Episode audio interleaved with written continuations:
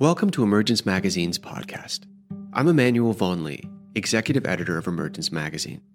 Our podcast features in-depth interviews, narrated essays, and stories exploring the threads connecting ecology, culture, and spirituality. For our inaugural issue of the magazine, we sat down for an interview with eco-philosopher and Tibetan Buddhist scholar Joanna Macy. As an activist and pioneer in the field of deep ecology, Joanna has spent the last 5 decades working to bridge ecological awareness and spiritual values.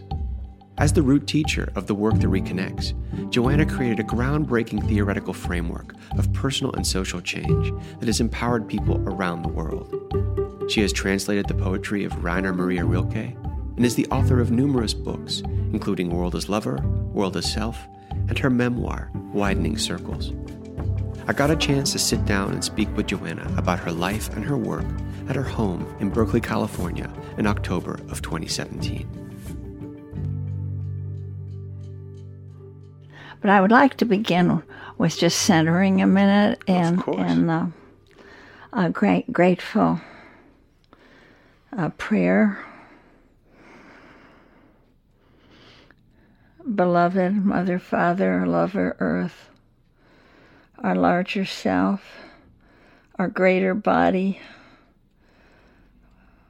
are so grateful to be granted a human life right now at this time of such anguish, turmoil, when so much suffering and loss is occurring. And we're so grateful to be given human identity and a human voice, and so we can take part in human councils and help us to be ever more fully aware of the blessings of being part of your intelligence. So be it. Okay. Well, I wanted to ask you a question about your youth, because I heard you talk about how you had some very impactful nature, mystical experiences when you were on your grandfather's farm in upstate New York. And I was really curious to, in the context of this discussion of how your relationship with Earth has changed and deepened over time, and how it has influenced your work and the many ways that you have brought forth the conversations and connections to Earth over, I guess, 50 years of work in so many different ways and spheres. That first moment of having a connection to Earth and recognizing something alive there, and what those experiences were like for you. I was 9 when I started going for the summers to my grandfather's farm. It was in western New York, a couple of miles north of the Erie Canal. And it was very simple. No indoor plumbing in the first years. Horse-drawn plow, a few pigs, a dozen cows, chickens, horses, and so forth. So it was the same time I'd been taken to live in New York City. And I hated it, the noise, the grit, living high in an apartment. We didn't have a car, so we would just wait till school was out and go up for the summer. And that journey up from Grand Central on the Empire Express by train to Buffalo, 8 hours, was like approaching the pearly gates, getting out of prison. So the quiet of it, the soil of it, there was quite a bit of boredom for going to, which I now think was just fine, because I would wander a lot, and I was given a horse for my care. He was excused from his draft duties of drawing, and I was allowed to ride and take care of him. And images from that time, away the stream would come down through around a bend and all the little crawdads in it. It still comes to me. Or wandering into a corner of a stand of the woods and seeing one of our horses disappear into it. This is like the stuff of my neural assemblies in my brain, just where the sun would be across summer as it moved south, as it set. I felt I was open to there having been a lot of time and my people going back and my world filled with brother-sister beings of kittens and dogs and the calf we were growing. With every passing year, I am more grateful for that time. And when I wrote my memoir, I began it right then. I began the memoir with a sense of who and what I am that I received sitting in my favorite place to be in the maple tree. And it was never more than a third of the year at the very most, usually just a quarter of the year. That was intense enough to give me imagery and a heart connection, a felt resonance, an emotional resonance that has been a touchstone for me for, for the following season. I'm almost 80 years older than the 9-year-old that came for the first time. And how did these experiences, this notion of kind of kinship or friendship or aliveness that you felt, how did that interface with your Christian upbringing and kind of the notions of God and relationship Quite well, because you see, we were a family of quite liberal Protestants, so I loved the hymns of St. Francis, and I loved the sense of belonging. But there was, just about the time I left the farm, the dichotomies in religion between flesh and spirit, and people who were extra ecclesia non salus est, no salvation out of the church. And not that I heard that much, but that I was so in love with the sacred that I decided to study in theology and scriptures, and that's when the problem started for me. And I finally, by the time I was graduating from college, had to walk out of the church. And at that time, how did that affect your relationship with nature, this beginning of, Well, nature was what was left.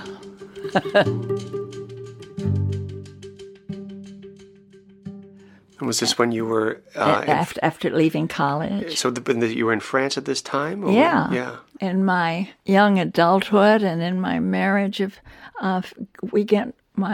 my husband, he took me into the natural world farther than I'd ever been. And we were camping and canoeing, and I was out in the mountains and I was skiing, and so there was a tremendous sense of exaltation with the beauty of that. We barely talked, and we were two of the most talkative people with each other. We could just, once we were together, we talked a blue streak, but not camping. It was just like being in a cathedral, You don't burst into conversation in a cathedral. And was this in the mid-'60s at the time? Well, when I married in the early 50s, 53. Yeah. So this was before you did your work with the Peace Corps. That's right. Because I was struck in learning about, your experience there, with the Tibetan refugees. It seemed like it was the right time at the right place after the right set of experience that had opened up something in you that allowed you to be present to that experience in a at least from my perspective, looking outside. No, it's extraordinary how fortunate I was with that unfolding. And at that point you had not found a spiritual religious path outside of your experiences in nature that had touched you and silenced you and your husband in that great cathedral. So it was this quality of their presence in the world. I just had never met people like that. And then here they'd come out sick, exhausted, with just the clothes on their back and the sacred objects they carried out over through periods of snow blindness over the mountains. But their quality of being in the world was seeing everything as if for the first time. And I don't even know if I knew those words, but when I walked on that Losar New Year, Tibetan New Year's morning across the tea estate where they were squatting, these Eastern Tibetans, and I heard the long horns for their morning puja and saw the tall flagpoles with the cloth rippling, and there was just, oh, yes. I'm worthy to be given this. Oh, yeah.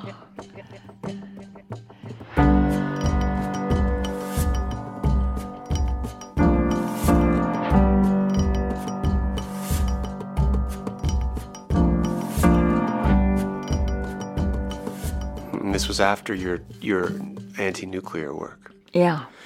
But your anti-nuclear work seemed to have a very influential role in your life, and this concept of time that emerged from that. Yes. I was gripped by a summons through my son's freshman term paper. Yeah, it was when he came home from his freshman year at Tufts, environmental engineering, and he handed me, he said, "Mom, you might be interested in seeing this paper I wrote." And I said, "Oh, I'm sure that I'd be love to read it." And then when I did, it changed my life, because it was about the pollution from nuclear reactors. Not even the radioactive, just the thermal pollution that was changing the waterways and coastal waters wherever, because every reactor needs so much flow through of water, and it contaminates every spoonful of it. I found it so horrific. And so before the end of the year, I had joined him in his affinity group protesting the Seabrook construction of the Seabrook reactor in New Hampshire. And then it just tumbled. Blah, blah, blah, blah, blah. I was just learning so much. How you shared that story in the past is there was something in you which felt compelled to act in a way that maybe you hadn't before. That's right. There was no question. What bothered me was I was discovering all this information of how the Virginia Electric Power Company racking their spent fuel rods too close together. It was illegal, and it risked a critical action, an explosion. And so I went to join them, and I did it simply because I'd gotten so discouraged. I'd had a kind of fallen into a moral abyss of questioning whether human life, even complex life forms, could continue, that we were so stupid. I wasn't clinically depressed, but despair. But you were feeling what was overwhelming about this particular issue. But fortunately, I got very interested in why people were able to turn away from wanting to even talk about the dangers we face. I was getting a lot of information, but people didn't want to hear it. And when I bring it up at a meeting or a dinner party, or people didn't say, "Oh, I'm so glad you brought up nuclear power," you know. Like, and so I thought, why are we avoiding what we need to know? That was it. What is it? And I began to read psychiatrist Robert J. Lifton and his work around, he named psychic numbing. He had done a study of the effects of nuclear bombing on the people of Hiroshima and Nagasaki. And then he found that the same thing was true of the people who made the bomb. And we, too, were not wanting to look at it. And then I found there are a lot of things we don't want to look at. We don't want to look at all the statistics about birth defects and miscarriages around nuclear installations. And so that led me into experimenting. Why do we not want to know this? And is it because it's not patriotic? Is it because we think we're crazy? Is it because we're afraid of moral pain? What is it? And that curiosity was like a little fishhook that pulled me out of the horrific despair. So I began to experiment, because I was also teaching meditation, and using that, how do people react to mental and moral pain? Or how can they talk about what's hard to feel? Mm. And so that was incredibly revealing to me. And out of that, I built a form of group work that led to where I am today. With the grief work. What? With the this is the beginning of the grief work. So we called it despair work. Mm. And then I wrote an article about it. But then this article, which was How to Deal with Despair, generated hundreds of letters, more than had ever come into the journal. And although I didn't tell people, I just said how we dealt, what I found that despair really was. It was a form of profound caring, which was good news about us. And that not to be afraid of it, and the ways to live with it, and how you can turn it into action. Every single person, nobody said, you didn't tell us how to solve all our problems or anything, or even one. But thank you. They said, thank you for showing me I'm not crazy. Mm. And so then I was invited to do workshops on this article. And I said, well, I don't know. You want to be a university professor. Yeah. Right? But life was pulling you in another direction. Yeah. Mm. And this caught on very fast. And there were people joining me. It was really, I was inviting them to explore and express their despair, their outrage, their grief, their fear, their dread. And there was a lot, because this was in the Cold War still, and Ronald Reagan was being elected, and there was the nuclear arms race, and I'd never seen so much hilarity. There's just such liberation. And because we were reframing, we weren't pathologizing our grief and despair, which is what the dominant culture does with the help of the pharmaceutical industry. So this is normal. It's constructive. But then what I noticed, they began talking as if they'd had a shift in identity from being a separate individual to being the earth. Often it was jokingly, but you could feel it, that they had an expansion of sense of their own autonomy and personal relevance. And that. So I thought, well, this certainly demonstrates Paticca Samutpada, which was the Buddhist term for our interdependence, our interexistence, our interbeing. Boy, that is demonstrated, and I didn't even expect it. But then I heard the term deep ecology and the term that belonged with the ecological self, that when we mature, a natural maturation of the human is toward widening fields of relevance and caring, and that your self-interest expands from being just what affects you inside your bag of skin to what expands your family or tribe or country to what happens to Earth. And I saw that. I said, oh, people are, we're experiencing that.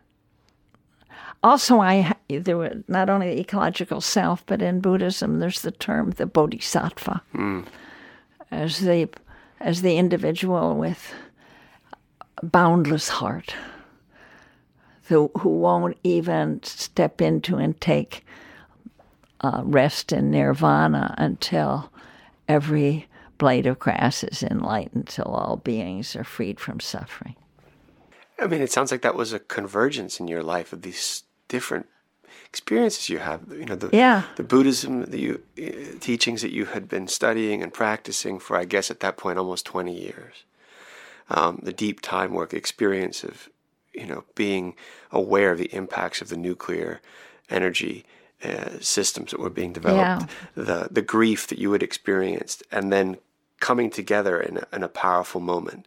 What did that do to you personally when you felt those worlds converging? Well, out of words, joy, humility, gratitude. I guess gratitude most of all. And the circumstantially in our planetary journey, things are a lot scarier and a lot more destructive now. But I still hold, since, you know, those last, 30 years, since that deep ecology work became, I was giving a name to what I had already been experiencing, because I didn't plan it, you know. Here was this, I called it a shift in identity. People were acting as if they were more than their separate self, but not in any kind of controlling, self-vaunting way, but humbly. And that, but I finished whatever happens. And this gives me ballast, Emmanuel. It gives me a sense that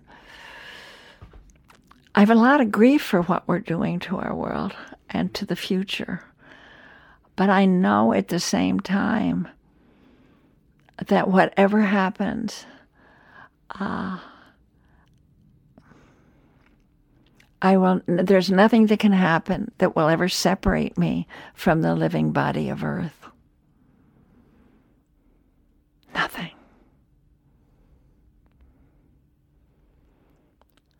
It's who we are. And that is so vast. My mind is just able to experience that much of what is there for to experience and to open to. I'm still too small in my imaginative and intellectual power to be able to really take in what that means. But the little that I have offered tremendous comfort. Nothing can ever remove me from the living body of Earth, whatever happens, or all of us. So we're already home.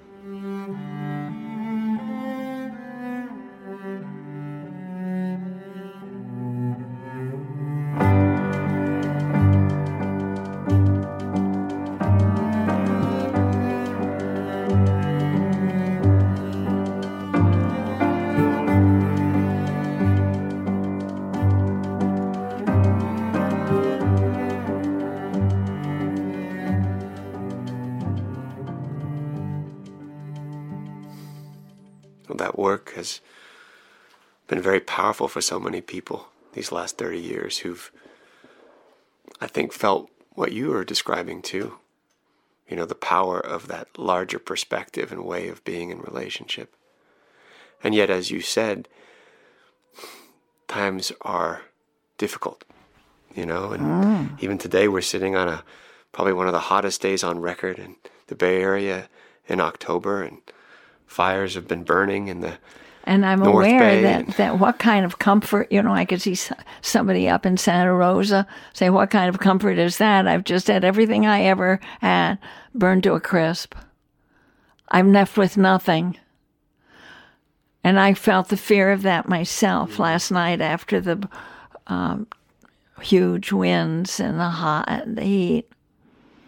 I feel such awe that at this very time that we're landing ourselves in such a pickle as humans on this planet, or as life on this planet, that there have been two great rivers in the human journey, spirituality and science. And in our early days, they were interwoven, but they've been hideously separated over the last centuries. And we've been torn apart by that. And now in our time, they're flowing together. And that is, the promise of that is huge. In every major religion, there are these voices, but it's coming so strong from the indigenous ones, is that the earth is alive. And the earth is sacred. That follows, because if the earth is all we have, then we're totally dependent on, then that is sacred to us. And that we wake up in this time to the sacred that we're living within and nourished by the sacred living body of earth and its intelligence, his intelligence.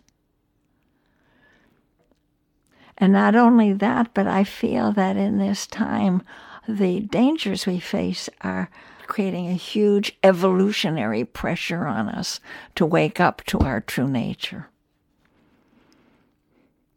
We got to wake up to that, or we're toast. Big time. You've had, you know, a rich, to say the least, life and experiences that led you one after another to deepen this exploration, deepen this journey, deepen this conversation with the earth, and awaken something in you which prompted you to awaken something in others. And your work has done that in so many ways for 30 years. But I'm always left with this question now, is that, because I too feel this emergent possibility and the crying out of the earth to be recognized again, and to be heard and to be listened to. But I also wonder how people can learn to listen again. You know, sometimes it can take a lifetime to learn to listen. You know, I guess the big question is, you know, how do we learn to listen if we don't have the time to go on a journey like you have, or go into, you know, the work that you have offered to so many in a deep way. But what are the ways we can learn to listen? What a wonderful way to begin, in a way, because that's the question. How do we learn to listen? I sense a hunger and thirst in people to be present. And there's no question in my mind that our presence in our world is the greatest gift we can give it. Curiosity is a beautiful path. And we can walk the path of how we listen and how we help each other listen. Sometimes I see the path we're on as having a ditch on either side that we could fall into. And one is paralysis, just shut down in fear. And the other is panic, social hysteria, turn on each other. And learning to listen a little for either one calls you back.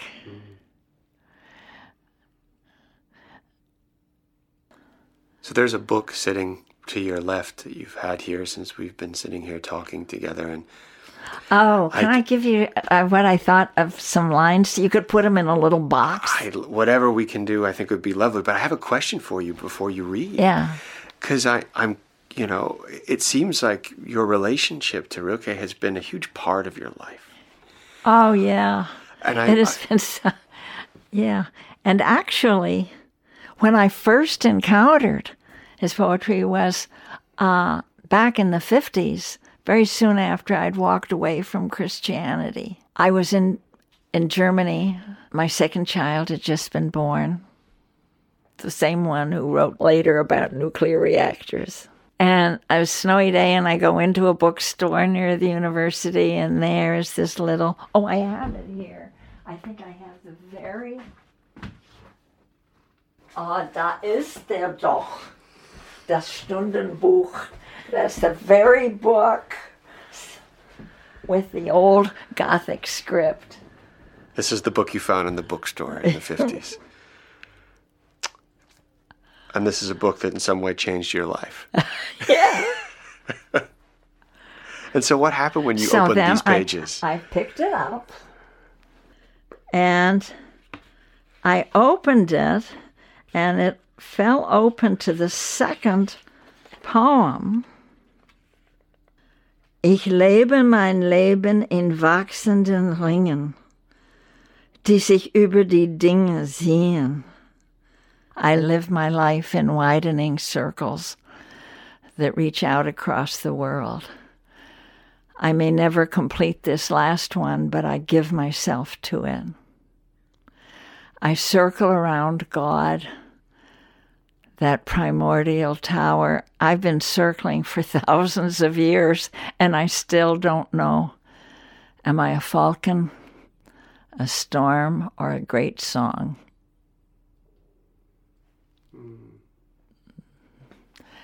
I had thought that I'd failed on my spiritual path. I thought my spiritual path was a linear one, that it would go like Pilgrim's Progress through various stages of learning to the heavenly city. To live my life around in widening circles, I said, oh, I can own that. So we're so lucky to be alive now, aren't we? We are indeed. At this moment where anything we've ever known how to love and everything we've ever learned how to seek courage and connection can serve.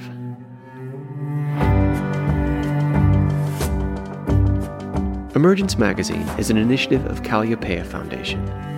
Our original essays, in-depth interviews, films, and rich multimedia explore the threads connecting ecology, culture, and spirituality. Our theme music is composed by H. Scott Salinas. You can subscribe to our podcast on Apple iTunes, Google Play Music, Stitcher, and InTune.